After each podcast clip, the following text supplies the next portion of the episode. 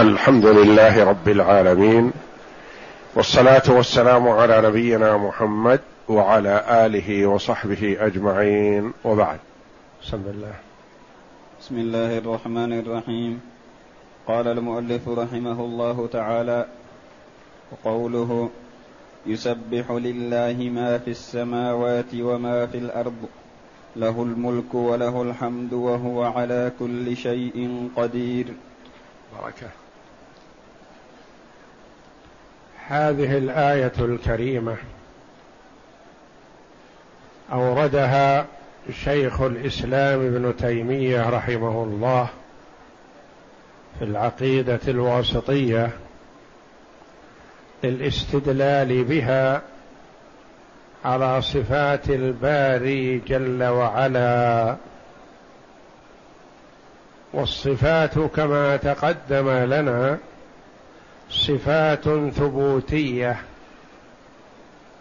كالسمع والبصر والعلم والقدرة والإرادة وغير ذلك من الصفات. وصفات يسمى صفات سلبية أي تنفى عن الله جل وعلا. لأن في في نفيها إثبات الكمال لله تبارك وتعالى.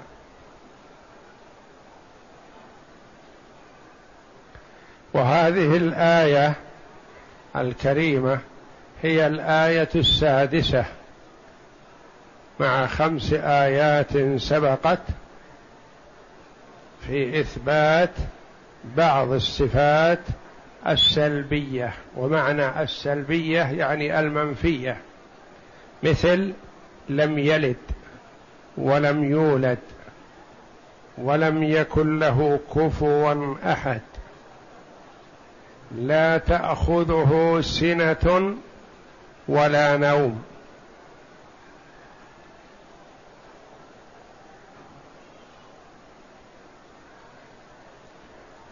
قوله جل وعلا يسبح لله ما في السماوات وما في الأرض له الملك وله الحمد وهو على كل شيء قدير. هذه الآية الأولى من سورة التغابن. سميت بهذا الاسم لقوله تعالى في أثنائها ذلك يوم التغابن. يعني يوم القيامة يحصل فيه الغبن العظيم. شتان بين أصحاب الجنة وأصحاب السعير.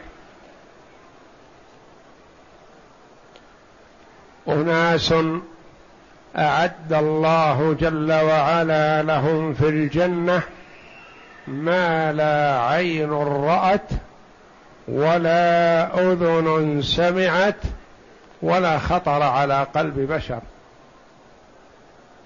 مهما حاول المرء أن يتصور نعيم الجنة ما يدركه.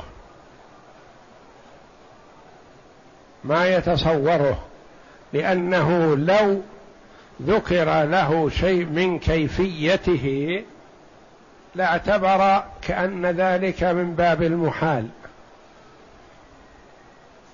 أنهار الأربعة تجري في غير أخدود ترتفع معه إذا ارتفع وتهبط معه إذا هبط.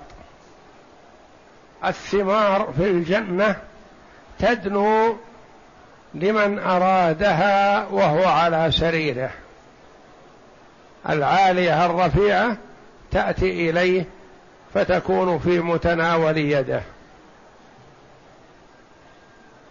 الطير يطير فإذا اشتهاه العبد المؤمن فإذا به في لحظة يقدم له مشوي في بين يديه. يأكل منه ما يشاء ويدع ما يدع.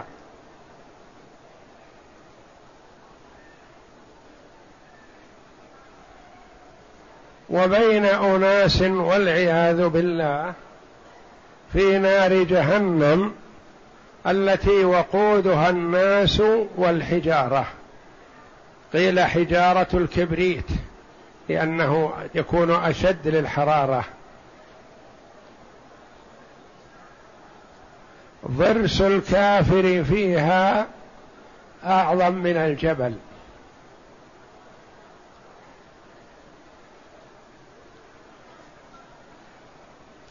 فذلك يوم التغابن. قوله جل وعلا يسبح لله ما في السماوات وما في الأرض. يسبح بمعنى ينزه. والتسبيح التنزيه.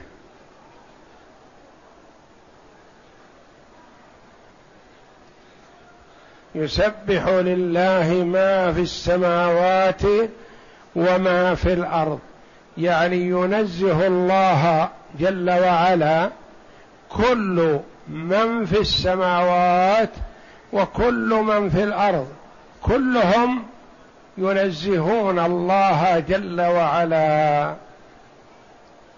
قد يقول قائل بما في ذلك الكافر؟ نقول التسبيح نوعان. تسبيح بلسان المقال وتسبيح بلسان الحال. تسبيح بلسان المقال نطق. سبحان الله والحمد لله ولا إله إلا الله والله أكبر. ينطق المرء بالتسبيح. هذا يقال له تسبيح بلسان المقال. تسبيح بلسان الحال يعني وجود هذا الشيء تنزيه لله. وجود هذا الشيء دلالة على سعة قدرة الله على سعة علم الله على سعة إحاطة سمع الله بكل شيء. هذا تسبيح بلسان الحال. يعني وجود هذه الأشياء دلالة على عظمة موجدها. السماوات تسبح. يعني وجودها دلالة على تنزيه الله جل وعلا عن النقائص وعلى سعة علمه وقدرته وعظمته سبحانه وتعالى. هذا يقال له تسبيح بلسان الحال.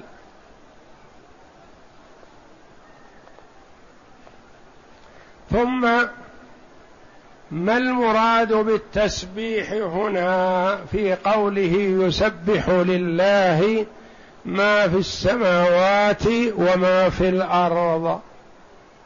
ما في السماوات من الملائكة وغيرها وما في الأرض من الجن والإنس والطير والشجر والحجر والمياه الحلوة والمالحة وسائر الحيوانات وما في الأرض من مخلوق. كلها تسبح لله.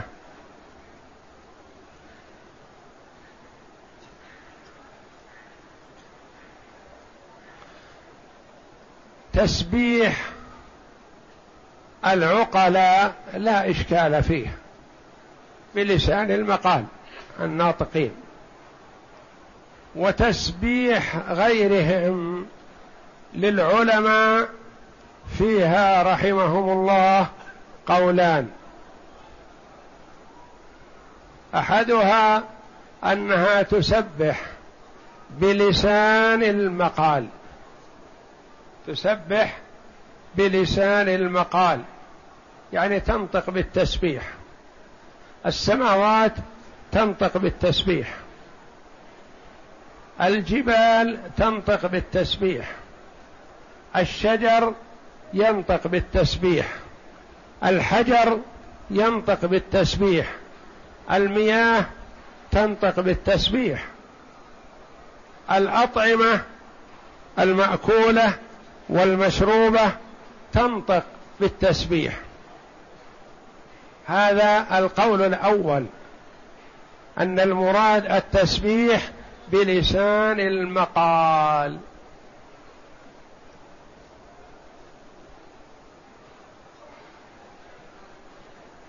بما استدلوا على هذا بقول الله جل وعلا وإن من شيء إلا يسبح بحمده ولكن لا تفقهون تسبيحهم. ما وجه الاستدلال؟ وإن من شيء إلا يسبح بحمده هذه مثل الآية التي معنا. يسبح لله ما في السماوات وما في الأرض. قد يقال كلها تدل على تسبيح بلسان الحال.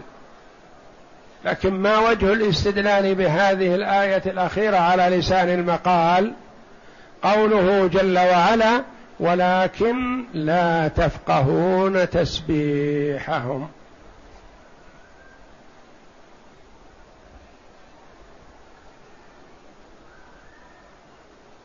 ولكن لا تفقهون تسبيحهم. لو كان المراد التسبيح بلسان الحال ما قال جل وعلا ولكن لا تفقهون تسبيحهم. يدرك أنها تدل على عظمة الله وعلى قدرته وعلى تنزيهه عن جميع النقائص والعيوب. لكن المراد لا تفقهون لا تدركون نطق هذه الأشياء بالتسبيح. الطير تسبح. الجبال تسبح. الجبال سخرها الله جل وعلا تسبح مع داود عليه الصلاة والسلام.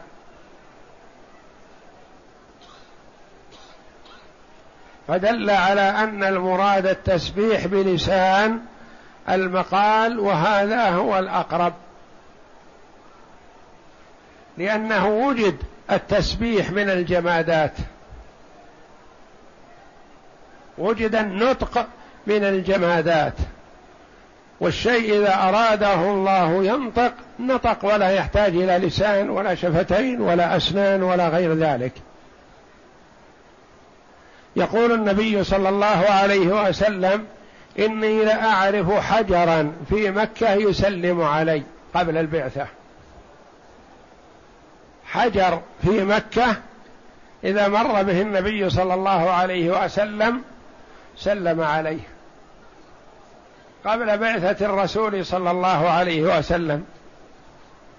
وسمع الصحابة رضي الله عنهم تسبيح الطعام في يد رسول الله صلى الله عليه وسلم. وحن الجذع في المدينة الذي كان يخطب عليه النبي صلى الله عليه وسلم فلما جعل له منبر من أعواد خطب على المنبر. فلما قام صلى الله عليه وسلم يخطب على المنبر وترك الجذع الذي في المسجد حن كحنين الصبي سمعه كل من في المسجد. فنزل النبي صلى الله عليه وسلم من المنبر واحتضنه فسكت. ويقول عليه الصلاة والسلام لو لم يسكته لاستمر يحن إلى يوم القيامة.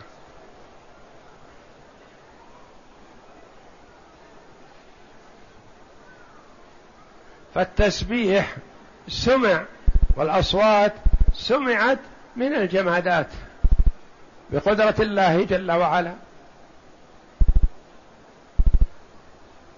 والله على كل شيء قدير كما قال تعالى يوم نختم على أفواههم وتكلمنا أيديهم وتشهد أرجلهم بما كانوا يكسبون. تتكلم أعضاء الإنسان ما يحتاج إلى لسان ولا إلى شفتين ولا غير ذلك. بقدرة الله جل وعلا يختم الله على فيه فتنطق جوارحه. ثم يطلق الله لسانه فيقول سحقا لكن وبعدا. أنا كنت أجادل عنكن وأنتن فضحتنني. فيقولن أنطقنا الله الذي أنطق كل شيء. ما يستطيعون. أن يخفوا شيئا.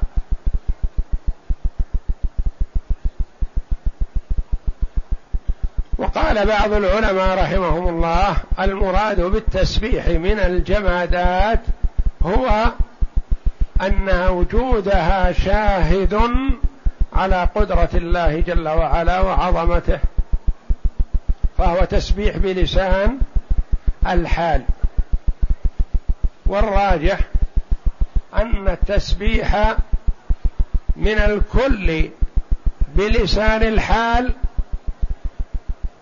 ومن كل شيء بلسان المقال سوى الكافر. سوى الكافر فهو يسبح بلسان المقال. يعني وجود الكافر دلالة على قدرة الله جل وعلا.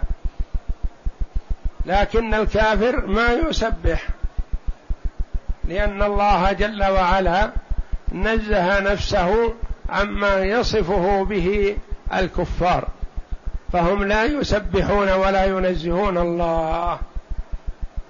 فقال تعالى سبحان الله عما يشركون وقال سبحان الله عما يصفون.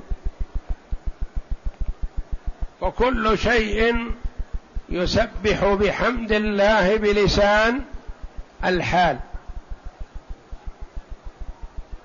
وكل شيء يسبح بحمد الله بلسان المقال سوى الكافر.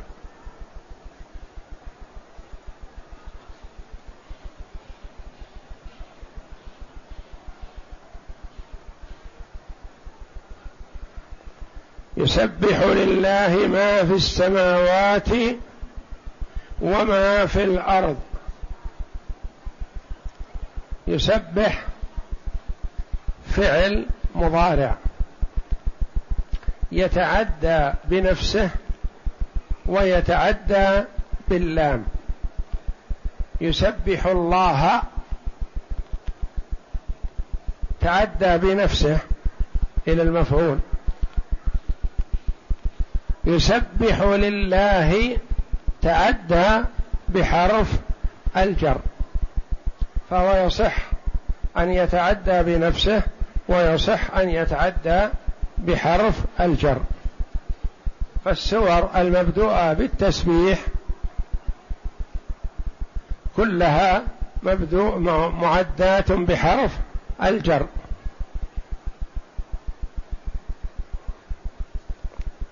وفي قوله تعالى لتؤمنوا بالله ورسوله وتعزروه وتوقروه وتسبحوه بكرة وأصيلا. هذا تعدى بنفسه تسبحوه وتقول سبح الله يعني نزه الله.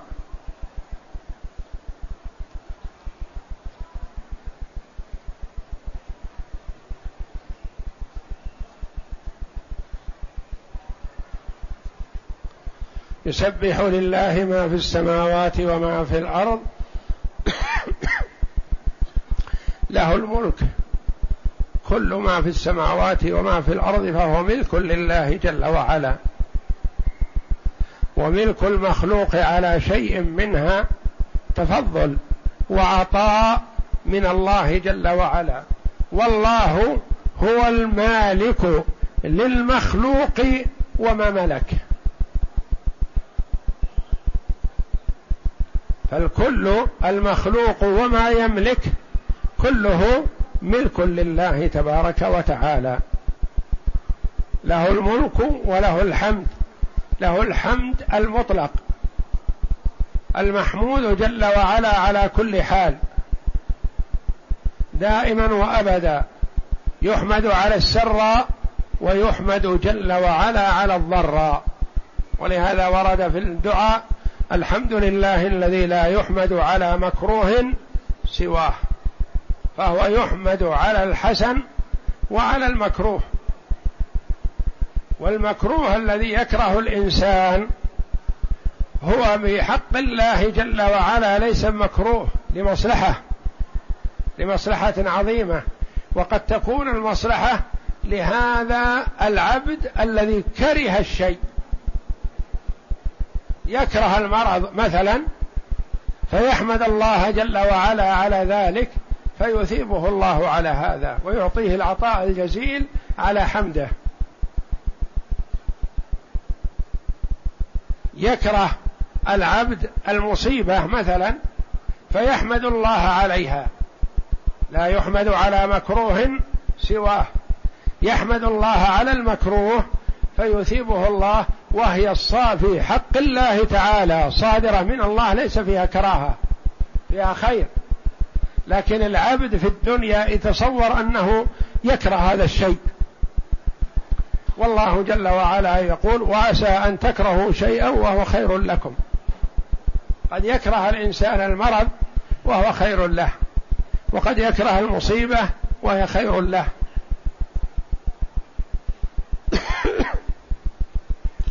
له الملك وله الحمد وهو على كل شيء قدير. كل شيء. كل شيء أراده الله جل وعلا فهو قدير عليه. فلا يعجزه شيء. إنما أمره إذا أراد شيئا أن يقول له كن فيكون. المخلوق قد يتصور أشياء يريدها لكن يعجز عنها. ما يستطيعها وإلا يتصور مثلا أشياء يحب أن يوجدها لكن ما يستطيعها. فالله جل وعلا لا يعجزه شيء. إذا أراد شيئا قال له كن فكان. ولا يحتاج تعالى إلى مواد ولا إلى أشياء مثلا من الأشياء التي جرت العادة انها توجد بها. لو واحد أراد أن يبني مثلا ما يمكن أن يبني إلا بمواد البناء. أراد أن يحفر مثلا ما يستطيع أن يحفر إلا بمواد الحفر. لكن الله جل وعلا له الأمر إذا أراد سبحانه شيئا أمر بوجوده فوجد كما أراد سبحانه ولا يحتاج إلى ما يحتاج إليه الناس من المواد الطبيعية التي يحتاجون إليها. له الملك وله الحمد وهو على كل شيء قدير وهو قادر على كل شيء وقدير صفة صيغة مبالغة. واسم الفاعل منها قادر وصيغ المبالغة أبلغ من اسم الفاعل. اقرأ. قال الشارح رحمه الله وأما قوله يسبح لله إلى آخره فالتسبيح هو التنزيه والإبعاد عن السوء كما تقدم. ولا شك أن جميع الأشياء في السماوات وفي الأرض تسبح بحمد ربها وتشهد له بكمال العلم والقدرة والعزة والحكمة والتدبير والرحمة. تشهد له بكمال العلم والقدرة.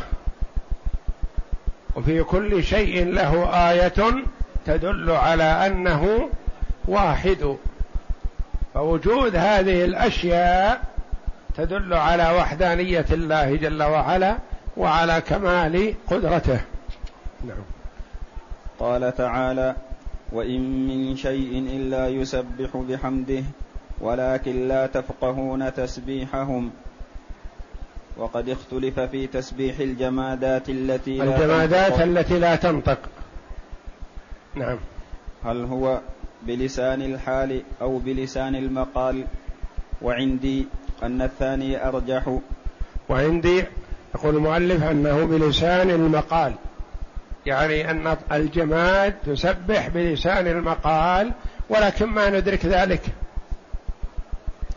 وقد يجعل الله جل وعلا لبعض عباده من القدرة على إدراك ما لم يدركه الآخرون. كما أدرك داود على نبينا وعليه أفضل الصلاة والسلام تسبيح الجبال. نعم. قال وعندي أن الثاني أرجح بدليل قوله تعالى ولكن لا تفقهون تسبيحهم. إذ لو كان المراد تسبيحها بلسان الحال لكان ذلك معلوما فلا يصح الاستدراك. الاستدراك ما هو؟ في قوله ولكن لا تفقهون تسبيحهم. لو كان بلسان الحال ما احتاج إلى الاستدراك لأن وجود هذه المخلوقات دلالة على قدرة الله وعلى كماله وعلى تنزهه من كل نقص وعيب سبحانه وتعالى. ولا يحتاج إلى استدراك لكن الاستدراك في النطق الذي ما ندركه. نطق الجبال ما ندركه. نعم.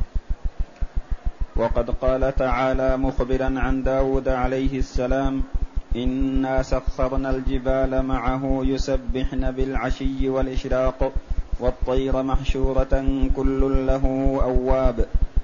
قال بعض العلماء في قوله يسبحن بالعشي والإشراق. هذا دلالة على أنه تسبيح نطق لأنه لو كان تسبيح بلسان الحال ما احتاج إلى التقييد بالعشي والإشراق.